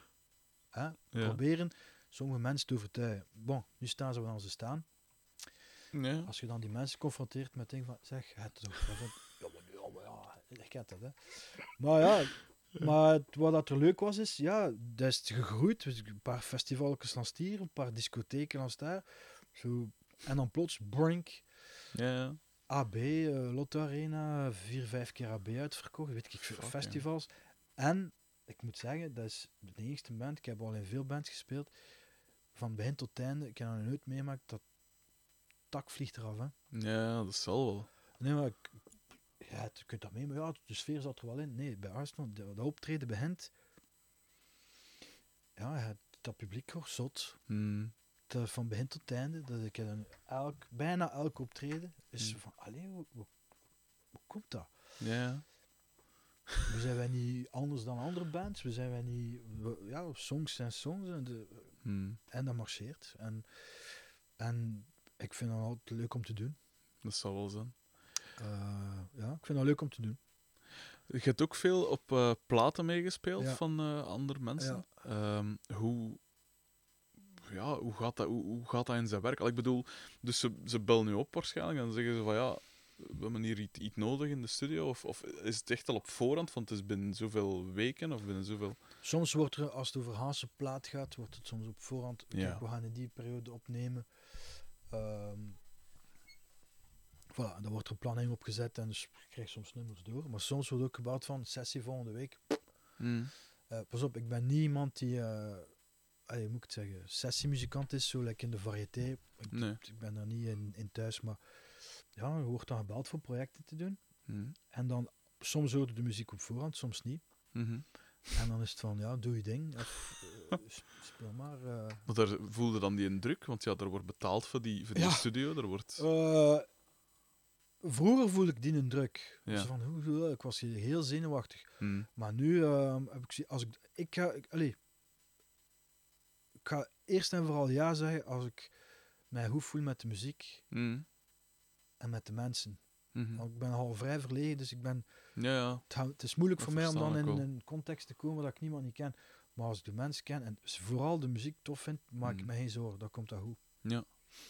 En hoe, hoe, hoe, hoe, zit dat dan met, met betaling? Is dat dan gewoon een vast bedrag per dag of is dat een, een, een een Eh, percentage? Me bijna de- tijden zijn ook weer veranderd. Hè. Ja. Eh, tijden als sessiebassist, of als je gewoon als bassist de plaat inspeelt, krijg je wordt er een soort van gage per dag eh, berekend. Ja. Of stel dat dat iets langer is, met repetities bij, is er zo'n totaal budget van te nemen of te laten, Amai. zoveel. Eh, dat is zo'n beetje de meest gangbaar. Met procenten, dan is het al meer voor als er een band echt geen geld heeft, dan zeggen, "Nou, kun je niet betalen, maar hij mag meetekenen met de arrangement. Allee, dat is dan weer Ja. de verdeelsleutel van. ja, dat zijn de mogelijkheden. Mhm. Eh, en met dat je nu al bij zoveel groepen gezeten hebt en gespeeld hebt en mee getoerd hebt en wat is het allemaal, wil ik het toch eens vragen. Je moet erom geen namen noemen of zo, hè. Ja. Maar je nog, je, dan heb je toch al van alle straffe verhalen eh, dat je kunt vertellen, of, of dingen dat je meegemaakt hebt dat je nooit gaat vergeten. Ik zeg Ja. het, je mocht niet per se namen noemen, hè, als, Nee, als nee, het te maar- wordt. Nee, maar we hebben... Tuurlijk, er zijn altijd verhalen. Ken als je op tournee zit met een tourbus en je zit met 10, 11 Mm. man bij een bepaalde band of in een tourbus van een kabinet, altijd iets gebeurt. Er altijd ene verdwenen zijn die daar s- ja. ergens verzet geraakt is, die we dan moeten gaan uithalen, of die te veel gedronken heeft, of iemand die we vergeten aan een afstation. En we zijn al vier steden verder. Dat is een klassieker Dat is een klassieker, maar dat is Ja. ene die dat werkt altijd. Hè. of eh, je zit in een hotel en eh, ja, de ene heeft zijn hotelmobiliair eh, niet kapot geslaan, maar herschikt. Of heeft zijn bad laten overlopen, uit een hotel gezwierd wegens ja, te veel Excessen. excess. Allemaal die clichés, ja. Ik ga wel toegeven, nu Nu zijn op een op, gekalmeerd Het allemaal. dat gekalmeerd, ja. Je kunt toch moeilijk aan een bepaalde leeftijd dan ook naar nozelaar staan uithangen. Dat wordt een beetje pathetisch, vind ik. Bah. Je kunt dat, met mate. Maar op tournee gaat wel... Ah ja, weet je wel. Ja. Het is zo...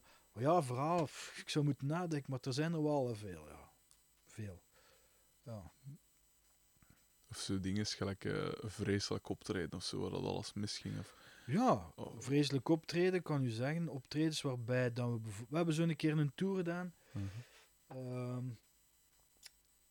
en we hebben een keer met een bepaalde artiest, we moesten spelen in een groot festival. En een van onze muzikanten kwam niet opdagen.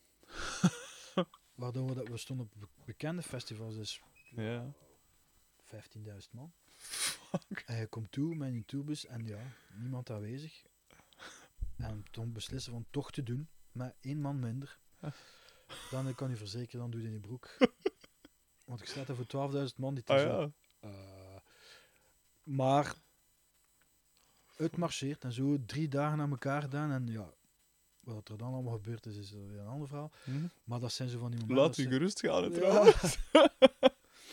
Ehm, maar kijk, het is zo raar als je dat vraagt. Ja. In een andere setting zou ik... Ja, ja vooral, het zijn dingen die gebeuren. Ja, muzikanten die ontbreken. ehm, een vechtpartij op podium. Op podium. Ja, ego's tussen de twee en de een die ten ander van het podium wil schoppen. Echt? Terwijl dat er speelt. En dan kijkt, eh, dan kijken de- in dat geval de ritmeseks naar elkaar. We kijken en we zeggen, we gaan gewoon doorspelen. en we zijn blijven doorspelen. En het was toch redelijk heftig. Dat we, hey, ja, Hé, man. Op podium. eh, ja, op podium. Eh, echt gebeurd. Ja, ik kan u verzekeren, stond er nog duizend man naar te kijken. Dus het is niet... Ja, het is zo. Allee, jong. Ehm, Schitterend. dat meegemaakt, dat was wel heftig. Je bent aan Mhm. het spelen en je kijkt van, huh, die- oh shit, die, zijn, die gaan hier, oh nee, wat, Ja. wat gaan we doen? Oh, we spelen gewoon door. Show must go on. Ja, dus gewoon, Schitterend. Eh, dat ook gebeurt, eh, zoiets op podium, is bijvoorbeeld eh, de zanger die zijn stem kwijtraakt Ja. met twee, drie nummers. En we stappen van het podium en we hebben vergeten een van de muzikanten te verwittigen. Dan dat gedaan is, dus die zit daar. en vraagt zich af van, dus het vierde nummer, waar is iedereen naartoe? En Oh. zo achter hem kijk, technische ploeg weg, management, iedereen weg. Het publiek staat daar Ja. en een andere, zo- ja. ja, en dan wordt het aangekondigd, dus een ander sluift van het podium en dan moeten we Oh. terug door het publiek naar onze dingen. We worden uitge, uitgejouwd Mm. en vuile Oh. woorden naar ons geslingerd en eh, ja. Spannende momenten, zoals er zo een Hanse Ja, rond, u, rond u staat. Ja, je kunt er niks aan doen, maar Ja. het is wel afgelast. En heb je dan nog nooit, eh, in zo'n geval bijvoorbeeld, heb je dan ondertussen geen, battleplan opgesteld van oké, als zijn stem wegvalt, dan pak ik dat over, of pak jij dat over? Of, Of, of dan gaat het gewoon niet, omdat het... Gelijk bij een Arno, als dat bij Arno nu voorvalt, kan ik me voorstellen... Over. Ja, Dan is het hij is, de, hij is Ja. het eh, ding. Ja. En dat zijn dingen die gebeuren, hè. pas op, dat is nog gebeurd. Hè. Ik bedoel, Mhm. ja. Het is nu eenmaal het fragielste instrument. Hè. Tuurlijk, absoluut. Wij kunnen blijven, als wij een valling hebben of als wij de griep ja. hebben, kunnen wij blijven spelen. Maar de vocalist niet. Ja. Dat zijn zo van die dingen, die spannende momenten. Of ja, momenten, je staat op een podium en er zijn, eh, dat was toch wel scary, er zijn eh rellen rond de, rond de zaal, waar dat jij niet van weet terwijl je aan het spelen bent. En plots staan er twee man met zo'n bivakmuts, Echt? staan plots naast u. Eh, ja, what the fuck is dat hier, weet je al? En security, nergens te zien, het is van, nu ben ik eraan, hè. Ah, ja. staat er met je instrument, het like dat het met je broek aan zit. Ja, tuurlijk, ja. Dus eh, wordt dan, die gasten worden dan op het podium gesleurd. en zo. Dat, dat, dat was scary. Waar was dat? Dat was in Bretagne. Amai. Er was een betoging buiten van... goh, ik weet niet meer wat dat was, maar het was met CRS, dus de flieken, Ja. in, in, eh, in, Ja. in uniform. Amai. En buiten was van, maar ondertussen binnen waren er ook van die aanhangers en die, en die hadden eh, actie. En gelukkig, die waren op dat podium gekomen voor een statement te maken. Die waren achteraf, die waren Mm. niet op dat podium voor ons Hmm. iets aan te doen. Ja, of hetzelfde geld. Maar je weet dat niet. Nee. Dat kan, dat kan gelijk wel zijn. Fuck, Dat kan gelijk wel zijn. Kun je zoiets op je kop krijgen, je weet niet van waar dat, dat komt. Ja, Soms smijten ze iets naar u, gewoon voor aandacht hebben, maar dat komt dan slecht terecht. Ja, ja. Ja, iets van scherven of zo. Daar dat is, mijn eigen dat is scary. van, hè. ja. Dat is, eh, want dan, dan, merk je pas hoe, ja, hoe dat je daar eigenlijk staat, dat er anytime kan er iets gebeuren. Ja, zeker. En je, kunt het niet anticiperen. Hè. Ja, ja.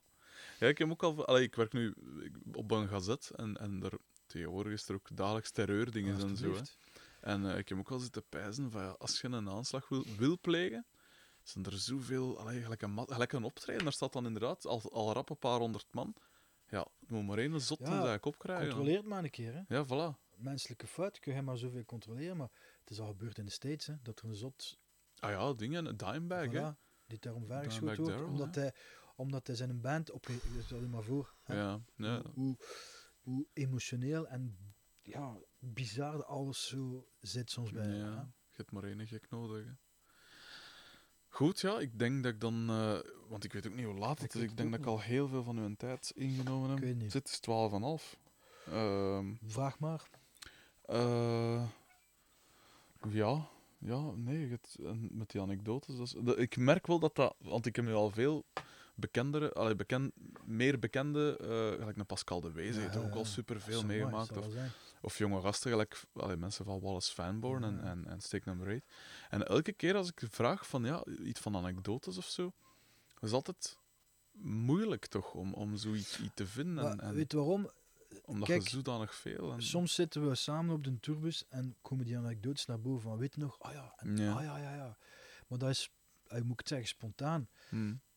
ja, nu, nu dat we erover bezig zijn, komen er plots allemaal dingen Ja. voor mij eh, weer naar boven. En dan ik zoiets zeg van, ja, misschien opletten wat ik zeg, want dat zijn verhalen die misschien al gekend zijn en eh ja, moet daarmee opletten. Ja. Maar het is moeilijk, want eh, je komt zo van die... Ja, ik zeg het, je bent op een tourbus, je bent met 10 of 11 man of 12 man, in gelijk welke constellatie, Mhm. gelijk welke band. Altijd, na een bepaalde tijd, Zeker. gebeurt er iets. ja, ja, zeker. Dat is daarvoor niet negatief, maar dat is soms zo van, ja, je, je krijgt zot in je hoofd, hè. Ja, dat zou wel. En als je jonger bent en je gaat uit en de dag speelt, wow, dat kan niet op, hè. en dan komt de zotte dingen, hè, sowieso. Ehm. kijk, het zijn dingen dat ik niet mag zeggen, want ik ken ze ook. maar eh, Maar de luisteraar niet. ja, dat weet ik niet. maar je moet dan bijvoorbeeld, ja, je hebt dan een muzikant met wie dat op tournee is en je zei al Hans het al een tijd gaan, die, die, die, die gast is, wordt verliefd op iemand Ja. in een club. En hij, ja, maar ja, dat gaat niet, we vertrekken straks binnen een paar uur, ja. Dus die begint te drinken, wordt emotioneel en verdrietig. Maar als resultaat dan na een tijd wil hij niet mee. Oh, Dus moeten we hem letterlijk, en dat is echt gebeurd, met zijn twee voeten Ah. over het marktplein naar de tourbus sleuren. Al blijtend.